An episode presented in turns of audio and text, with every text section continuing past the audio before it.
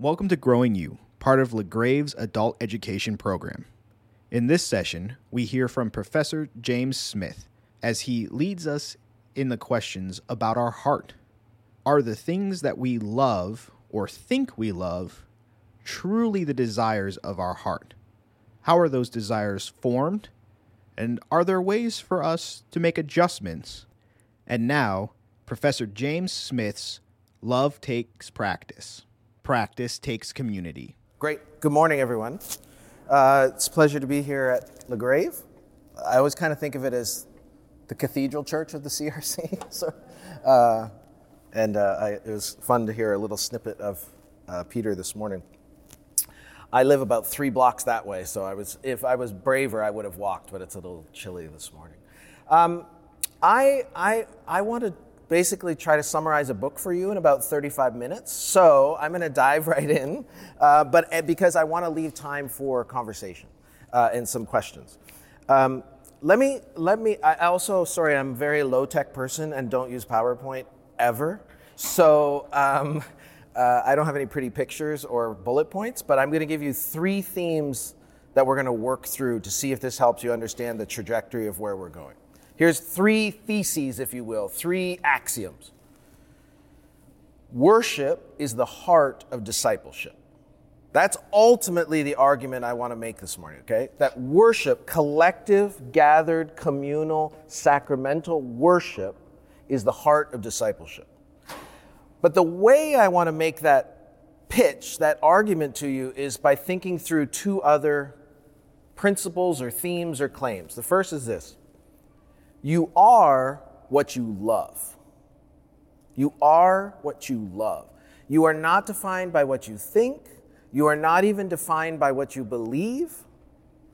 You are defined and oriented and moved and driven by what you want by what you long for, by what you love. You are what you love. And then this second, rather uncomfortable challenge you might not love what you think. You are what you love, but you might not love what you think. And in the space between those two uncomfortable uh, uh, challenges is actually where I want to spend some time this morning. And the way I want to do it is I'm definitely going to trip over this at some point. I want to I want to try to invoke. I'll call it um, a cinematic parable. Uh, I want to create a scene for you. It comes from a film by the Russian filmmaker Andrei Tarkovsky. You will have not seen this movie, almost certainly. It's called Stalker. Has anybody seen Stalker by Andrei? That's fine. You don't have to have seen the movie because really there's this like just really interesting plot line that I find is such a great parable of the challenge we're talking about. Here's it's a very very simple story. There are three key characters. The writer, the professor, I'm a sucker for this movie all right. The writer, the professor, and then this character called the stalker, which sounds scarier than it sh- I think there's something lost in the translation from the Russian here. Let's just call him the guide. Okay? So the stalker, the guide. You've got the writer, the professor, and the stalker, the guide. And they live, they inhabit this sort of post apocalyptic wasteland in, in some God forsaken part of Russia and something cataclysmic has happened, and it looks like a bombed out scene. But writer and professor have got word of this very, very special oasis somewhere in this wasteland that is simply called the zone. And in the zone is, uh, uh it sounds very Soviet in a way, right? In the zone is flourishing and life and green and heartbeats and, and there's, there's a life there. And here's what they really want to get to is this place called the room. So within, the, if you can make it to the zone, in the zone is this special place called the room. Tarkovsky's not super descriptive in how he comes up with things, because here's why you want to get to the room. In the room, you will get exactly what you want in the room, if you can make the arduous trek through this wasteland and you can get to the zone, and then if you can find your way to this room, if you can just get inside the room, you will get exactly your heart's desire. You will achieve exactly what you long for. And so a lot of the film is following this trek, this arduous journey as the stalker, the guide, leads them into the oasis that is called the zone, and then finally they get to the room. When they make it to the room, Stalker turns to the writer and the professor. He says, All right, we made it. This was the goal. As soon as you step into that room, you will get exactly what you want. Who wants to go first? Both writer and professor halt. They waver, they falter, they hesitate, they don't want to enter the room. And you're like, what? Why would that be the case? Isn't, isn't that the whole point? I mean, this is why you did all this. This is because you want to get to this room because this is where you're going to get what you want. So you made it. You can have everything you want. All you have to do is step into this room. And neither of them wants to do it. What's going on here?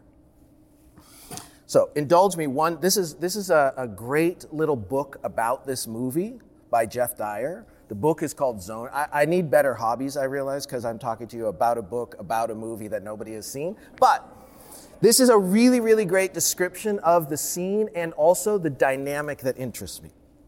This is Dyer. They are in a big, abandoned, derelict, dark, damp room with what looks like the remains of an enormous chemistry set floating in a puddle in the middle, as if the zone resulted from an ill conceived experiment that went horribly wrong. Off to the right, this works well. Off to the right, through a large, large hole in the wall, is a source of light that they all look towards. And for a long while, no one speaks. The air is full of the chirpy, chirpy, cheep, cheep of bird song. It's the very opposite of those places where the sedge has withered from the lake and no birds sing. Here, the birds are whistling and chirruping and singing like mad. And so Stalker tells writer and professor, tells us that they are now on the very threshold of the room. This is the most important moment in your life, he says. Your innermost wish will be made true here. So, who wants to go first? I wonder if you can see what's happening here to writer and professor. They made it. They think they want what they think they want. That's why they came to this room. And now, as they are on the very threshold of the room and step in, here's what's dawning on them. What if I don't want what I think? What actually if I don't even really know what I most ultimately long for? Well, says Dyer, that's for the room to decide. The room reveals all. What you get is not what you think you wish for, but what you most deeply wish for. And so there's this creeping epiphany that's welling up in writer and professor where what are they discovering? They realize maybe my wants, my deepest longings, my loves, my desires are not what I have chosen but what I have learned unconsciously. In other words, they are realizing, they are walking into the space where they realize, oh man, there might be a gap between what I think I love, what I say I love, what I believe I love, and what I live to love, what I've learned to love. Do you, can you feel the gap, the tension between that? And, and I think this is, this is a dynamic that is basically, should be very, very familiar to Reformed Christians. Uh, uh, because what we're talking about is sanctification and the failure of sanctification in some ways. So think of it this way. If I ask you, all good, mature Christians, what do you want? Well, you all know the answer to, you know the right answer to that question, right? We're here at LaGrave. You know exactly what the answer to that question is. It's like the answer to every question at a children's sermon. The answer is always Jesus, right? So you know that's the right answer. And by the way, I, I'm not being cynical. I believe, I believe us when we say that answer. I believe that we believe that we want Jesus. The question is, would we want to step into that room? If that room is going to reveal and unveil what I really want, how confident am I that my heart's deepest longings and innermost wishes are actually aligned with what God desires for the world? Do you feel? Do you, I was going to say, do you feel me? Do you know? Do you know what I'm? Do you, can you sense that tension? So a lot of what I'm interested in is how does that come about? How is it that we could be these sort of fragmented, fractured, uh, uh, uh, uh um, uh, split personalities almost, where we feel this gap and tension between what we believe, what we know, what we think, what we affirm, and what we love and long for and desire. Uh, my, my great patron saint is St. Augustine. Uh, and uh, um, what Augustine would say, and, and Augustine's Confessions, by the way, is a long exploration of exactly this dynamic. And what Augustine would say is really, are you surprised that your own heart is foreign territory? At one point, he looks inside himself. He says, My own soul is terra incognita, uh, incognito. I don't know who I am.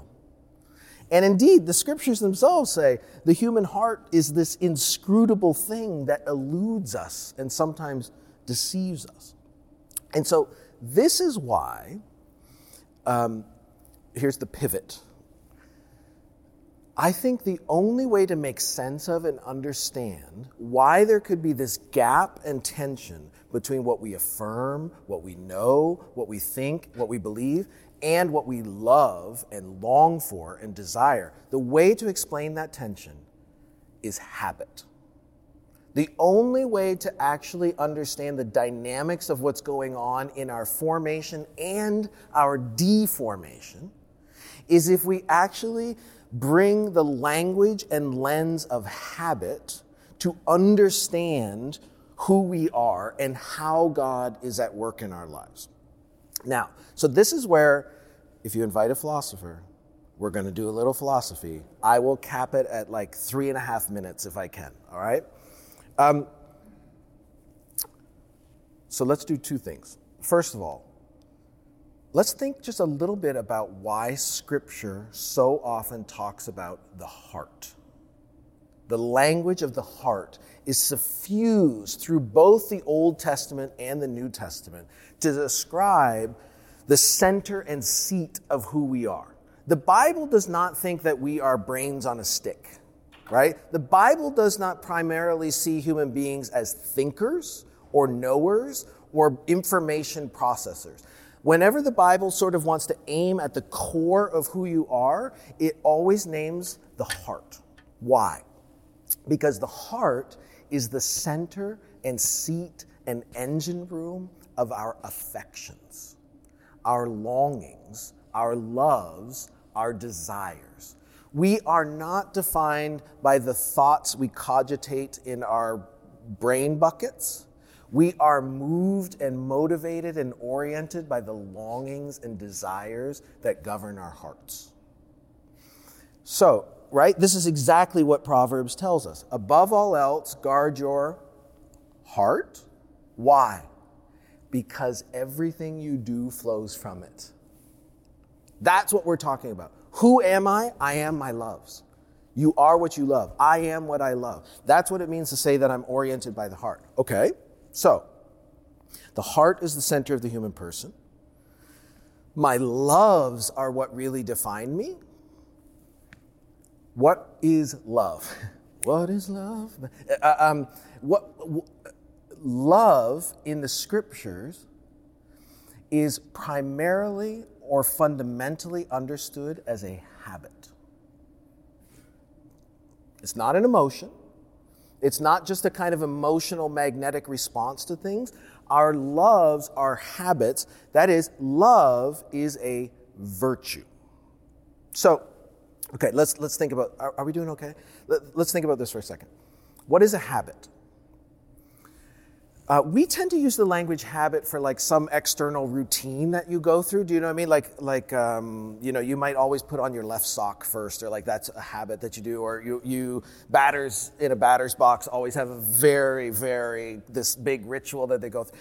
You, let's set aside that notion of habit for a second, and I want to take you to a much more ancient understanding of habit that comes to us from like a philosopher like Aristotle, but then is actually picked up by the Christian tradition, particularly in Augustine and St. Thomas Aquinas. In this long standing Christian tradition, a habit is an internal disposition of character. Okay? In other words, a habit is a a learned, acquired disposition, inclination of character, which makes you the kind of person who is inclined to do that without thinking about it. Does that make sense? So it's one of the reasons why we call habits second nature, right? You might sometimes say, oh, that's second nature for her. What we mean is, if it's second nature for her, it so becomes something that is woven into who she is that she couldn't not be the kind of person who does that. In fact, what it means is she does it without thinking about it.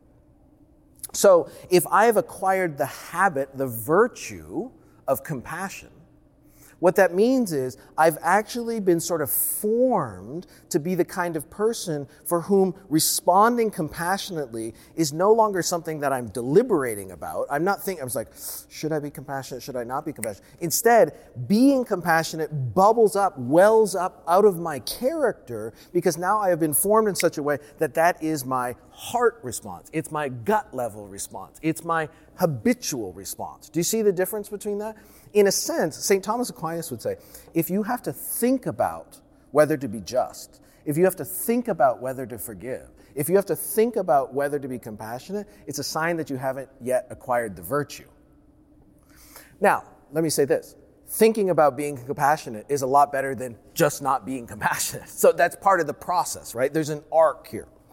So habits are these dispositions of character we're not talking about instinct. We're not talking about hardwiring. We're talking about things that are learned, and they are inscribed in our character over time so that we are being formed to be the kind of people who respond to the world and to our neighbors in particular kinds of ways, almost by our sort of heart default, if that makes sense. Now, one of the slightly scary things is virtues is the name we give to good habits. The name for bad habits is vices. And vices are learned in exactly the same way. Okay, so now the question is how do I get these habits, right? If the, if the whole point is to, to be formed in Christ, is to become the kind of person for whom the, the virtues of Christ are inscribed in me, how do I get to be that kind of person? Again, this long standing Christian tradition of thinking about this says there are two primary ways that you learn these habits. You're not born with them. And by the way, you can't uh, acquire them by thinking about it, which really sucks. I wish that was true. Do you know what I mean? Like, I wish, I wish you could get this book and you could read about habits and then you're like, boom, you walk away and you have the habit. Here's the thing you can't think your way to holiness. You can't think your way to new habits. Why? There are two ways that we learn these habits. The first, that actually the Christian tradition and, and the philosophical tradition has emphasized, is what's called mimesis or imitation. Right? You follow the model. Like Aristotle would say, if you want to learn how to be just, you imitate the just person. You mimic and model the person who exhibits justice. Now, interestingly, I'm not going to spend as much time on this, but imitation, is that a biblical theme? Absolutely. Think of how often Paul says, Be imitators of me as I am an imitator of Christ. Whenever you hear imitation language in the New Testament, it's actually virtue language. It's saying, Come and learn this disposition by imitating. And by the way, all of us who are parents, so much of what we do is staked on Im- the power of imitation. Mind you, it's also how our children learn vices. That's the really frightening part, right? Just, and you see, all of a sudden, you see your worst aspects in your child. It's like, I wonder where they learned that. Watching. They learned it watching. I want to focus on the second way that we learn these virtues. So, one is imitation, mimesis, modeling. The second is where I want to spend our time practice. How do you learn these, these virtues, these dispositions? How do they get sort of inscribed and, and uh, uh um, cultivated in your heart habits? Through rhythms and rituals and routines that we repeat over and over again, whereby our heart is subtly learning over time to be oriented in this way rather than that way. Okay? How do we learn habits? By doing. It takes practice. And so we give ourselves over to these rhythms and rituals and routines, not because they are teaching us to think about something, but because they are actually sort of recharacterizing our loves. They are recalibrating our heart compass. They are subtly training us over time to become the kind of people who love this vision of the good life rather than that one. So, the, the shorthand term I want to introduce is I want to call those kinds of rhythms, routines, and rituals that train your loves and longings, I want to call those liturgies small L liturgies.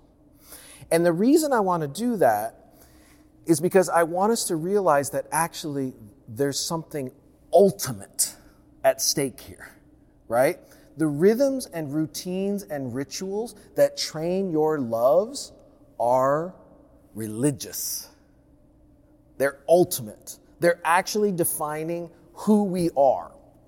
And so these if you think of rhythms, rituals, and routines that, uh, that train our loves and longings over time, if you think of those as liturgies, that's what we mean by the process of habituation. Okay? You are habituating your heart to certain ends. Now, let's try to go back to the room for a second. How is it that writer and professor get to this room where they can have exactly what they long for, what they love, what they want, and they're not sure whether they want to go in. Here's the way I would explain it they are starting to realize that maybe they have apprenticed their heart to liturgies they weren't aware of. Right? Our loves, there's sort of two layers of unconsciousness that we need to bring to the surface for ourselves here. First of all, we might not think about what we love, right? We might not spend enough time reflecting on what we have learned to really long for as ultimate. But secondly, we also are not very attuned to recognizing the kinds of cultural practices that we give ourselves over to that are rhythms and rituals and routines that are not just something that we do, but they're doing something to us. In other words, we might be spending all kinds of time, Monday to Friday, giving ourselves over to rhythms, rituals, and routines, to liturgies that are actually training us to love something other than the kingdom of God and something very antithetical to the kingdom of God. So we might confidently come to worship on Sunday and say, We are, you know, what do you want? What do you love? What do you believe? And our answer to the question is coming out of our convictions, but we are ill attuned to how much our hearts are actually being captivated by rival liturgies, by counter rituals that are animated by some other kingdom. These are practices that don't just do something to you, that, that they're not just something that you do, they do something to you. Let me try to give you a couple of examples. Um, this, this one, uh, think of it this way. Let's say that consumerism is a rival gospel. I want to I want to just flag one thing. I didn't say capitalism. I'm not getting in a fight at LaGrave about capitalism. I'll just say that. I'm talking about consumerism. Okay? Let's say the gospel of consumerism says this stuff will make you happy. Stuff will make you happy.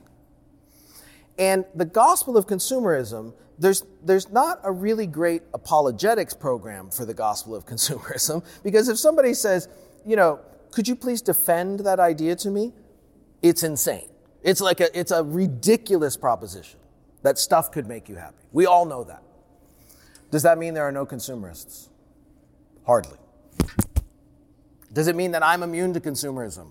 Not at all. Why? Because consumerism, as a rival gospel that tells me a fundamentally different story about where meaning and significance and happiness is found, consumerism doesn't work by saying, you know, uh, uh, um, here are the 16 fundamental truths of consumerism, right? Or here's, the, here's how consumerism, there's no tract for consumerism says this is how stuff will change your life. What does consumerism have? It has liturgies. It has rituals. It has a cathedral. It's called Woodland Mall. Do you know what I mean? When my kid, this is this, my kids are, you know, my oldest is almost 30 now. But when, when my oldest was uh, in his teens, you know, it was very much like uh, uh um, at that time you sort of wanted to go with your friends to the mall. And I, I, my one small parenting win is that my son would always slightly mock me and say, Dad, could you take me to the temple? Oh, yeah, so, but I, I do consider it a slight parenting win because even though I was being mocked, what it meant is he remembered a conversation we had in which I said to this Woodland Mall is not a neutral site, it is a sacred space. It is a charged atmosphere. It is a cathedral of consumerism that, by the way, is very, very intentionally designed to invite a certain kind of contemplation and wandering and community that is all bent on making me believe that if I could acquire this new shiny thing, I will be happy. Mar- uh, uh, consumerism does not have a great apologetics program, but it does have an incredible uh, uh, uh, evangelism program, which is called marketing. And the only, and I'm also, I'm not I'm looking at two business prospects. I'm not also not picking on marketing. Uh, what I would say is this: marketers know that we are heart creatures better than the church does. Because what does marketing do? Marketing doesn't try to convince your intellect. Marketing doesn't try to provide you with information so that you could come to a you know, syllogistic, rational conclusion about, oh yeah, this is the way I should live my life. Marketing says, here's a picture of a world and a story that you could be in, and everyone there is happy. And what I'm saying, friends, is when we, especially when we unconsciously give ourselves over to those kinds of rhythms and rituals and routines, we don't realize the extent to which our heart habits are being apprenticed to a rival version of the good life so that when we come up to that door in the room, we're like, what have I learned to love? What do I really want? Have you seen the new Infiniti QX55? It is unbelievable. I'm not sure I'm confident in my convictions because my heart's longings have been so apprenticed by these rival liturgies. Does that make sense? Can you feel? So part of part of what I want to do is I'm trying to get us to see in some ways, I, I, know this is a feels like a long detour to coming back to the sanctuary, how worship is the heart of discipleship.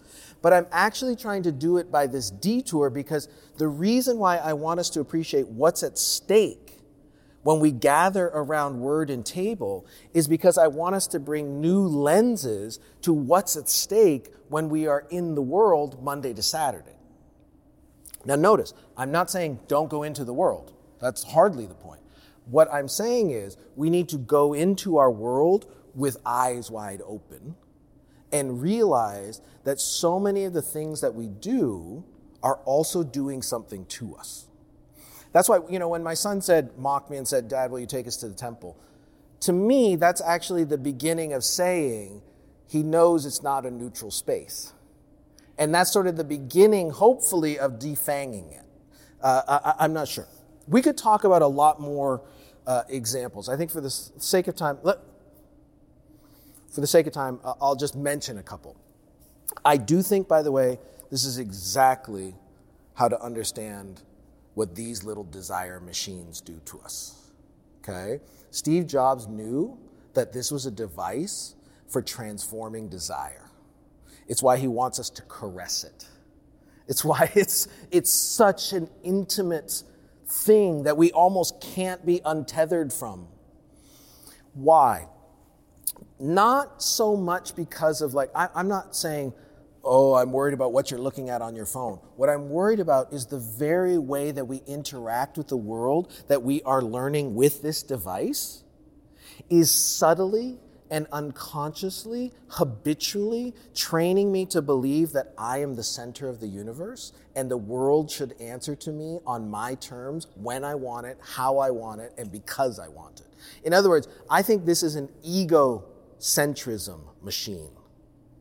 And it is, and it's not because of, oh, somebody, I'm, it's not because I'm, I'm reading content that is telling me to think I'm the center of the universe. It's because of the way this thing answers to me I am engaged in a liturgy that is teaching me that I am the Lord. I am the master. And that fundamentally cuts against what Christian discipleship should look like. Now, again, notice, I'm not saying throw away your phone. I'm saying relate to your phone differently. It's about how we relate to these things. The, the one other example I'll, I'll say is this. Um, Friends, I also think there is no way that we in the United States, and I would say we in the Christian church in the United States, will ever grapple with the realities of racism until we think of them on this register. What I mean is this if you think that racism is just a set of beliefs about people who look a certain way or exhibit a certain pattern, if you think that racism is just an ideology, right, a belief system, then what happens is I can sort of congratulate myself and say, well, I don't believe that. And, uh, and I believe, I believe you, right? I don't believe that. But you see, if you have this liturgical set of lenses on, now the question isn't just what do you think about race X, Y, or Z? The question is, what rhythms and rituals and dispositions and practices have I given myself over to such that I have subtly and unconsciously learned a story about how I inhabit the world that is exclusionary, that centers my experience over others, right? all I want us to th- start thinking through is that racism is not something to be thought of on this intellectual register of ideas. It's all about the way my heart has been apprenticed. By the way, I would also say that's true of gender, right? The way men are subtly taught how to inhabit the world is still so very, very different than the way women are taught to subtly inhabit the world. And we need to interrogate those practices, if you will. Okay. So you are what you love, right? Because you are centered in your heart's longings and desires, and those are apprenticed by practices. That's why you might not love what you think, right? Because we might not realize all the ways that we've given our heart over to ri- rival rituals and routines that were liturgies without us realizing it. So, now let's come back to the founding sort of principle that I wanted us to get to. This is why worship is the heart of discipleship. Now, I wonder if you can see why I'm making that point.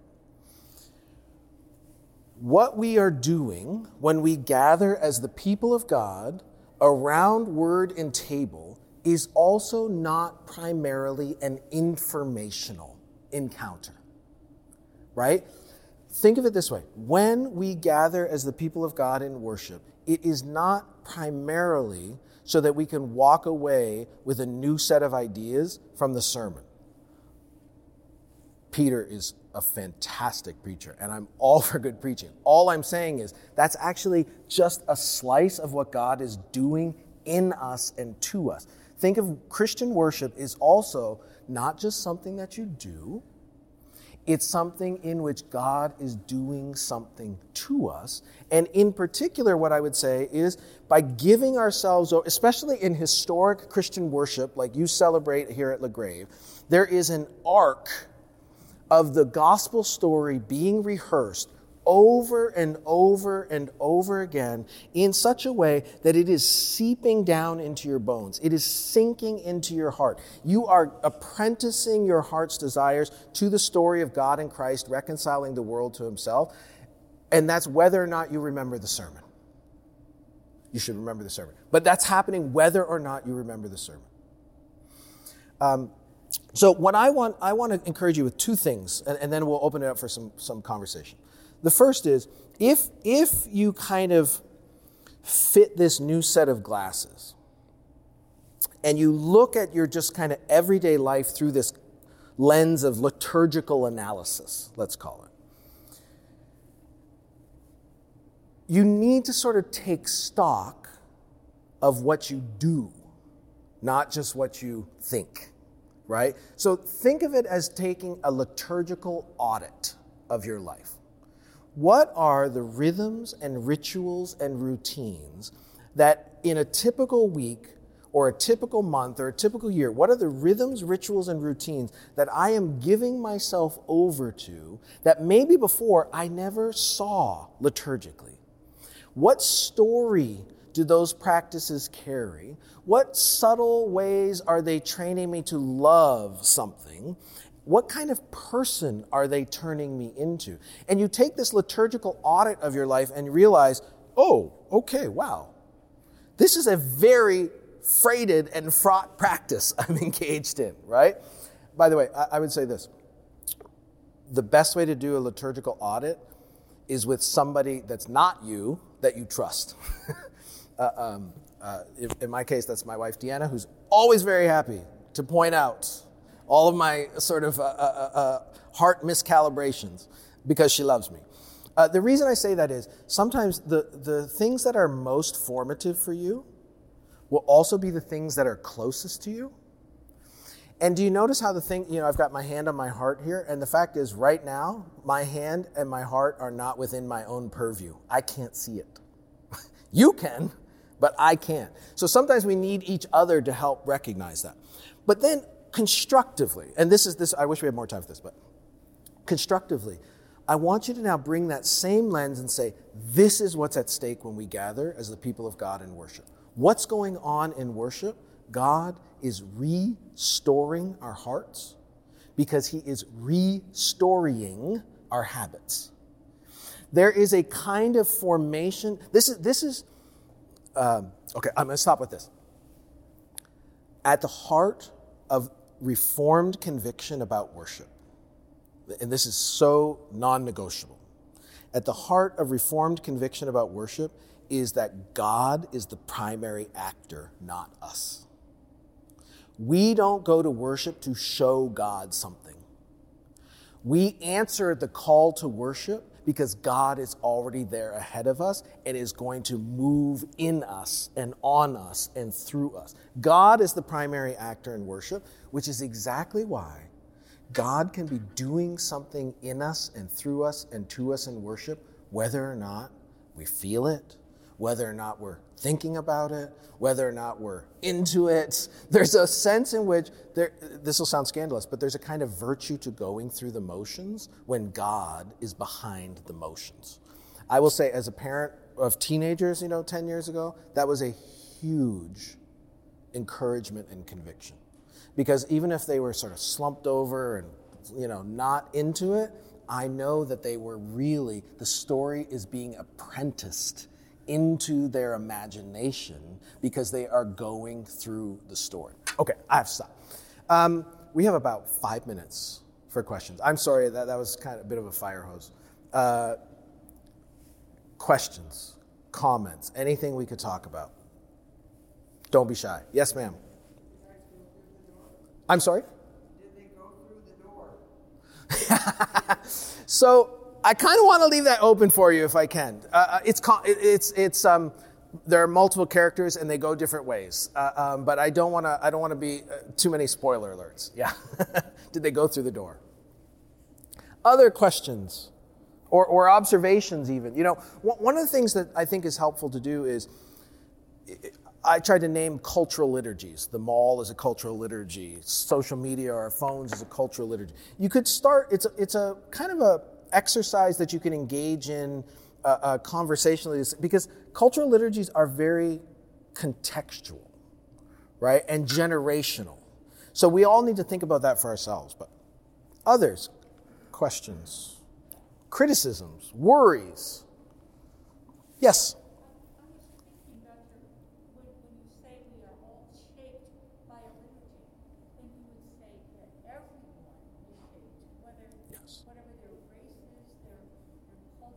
Yes.